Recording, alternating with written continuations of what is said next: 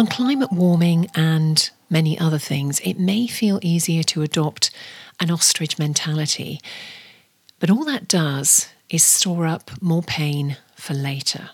The earlier business adopters give themselves a future advantage. Hello and welcome to Well Intel Daily. I'm Anni Hood. This is the podcast that explores big picture themes and what they mean through a well-being lens. Summer in the Northern Hemisphere has seen record temperatures in recent weeks. That's in Southern Europe and in parts of the US. We're seeing temperatures that are tipping over 40 degrees Celsius. But this isn't news now.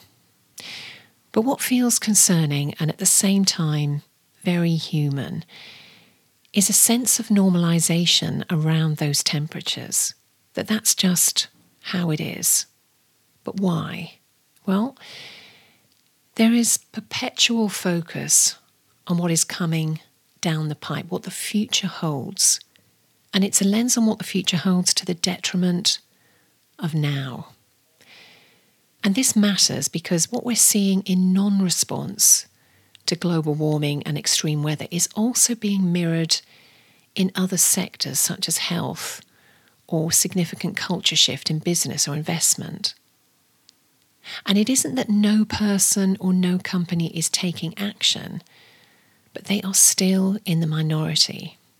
What is happening is those people, companies, and movements who are more driven to steward change are leaning in harder.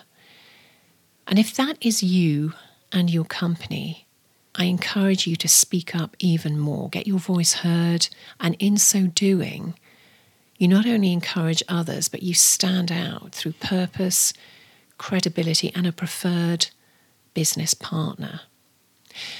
Circling back to climate reality, if the temperature numbers aren't cutting through for you, the loss of life reality is more stark.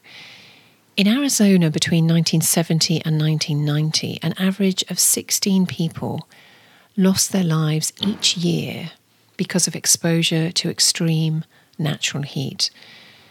That figure rose to 38 between 1990 and 2015, and in 2020 the figure was 210.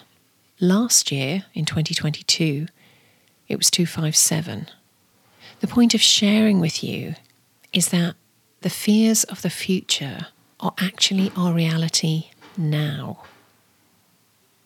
Tomorrow is the spotlight on corporate hypocrisy finally on a full and relentless beam. Contact me direct through wellintellect.com or DM me on socials. Do follow, share, review, and of course, be well.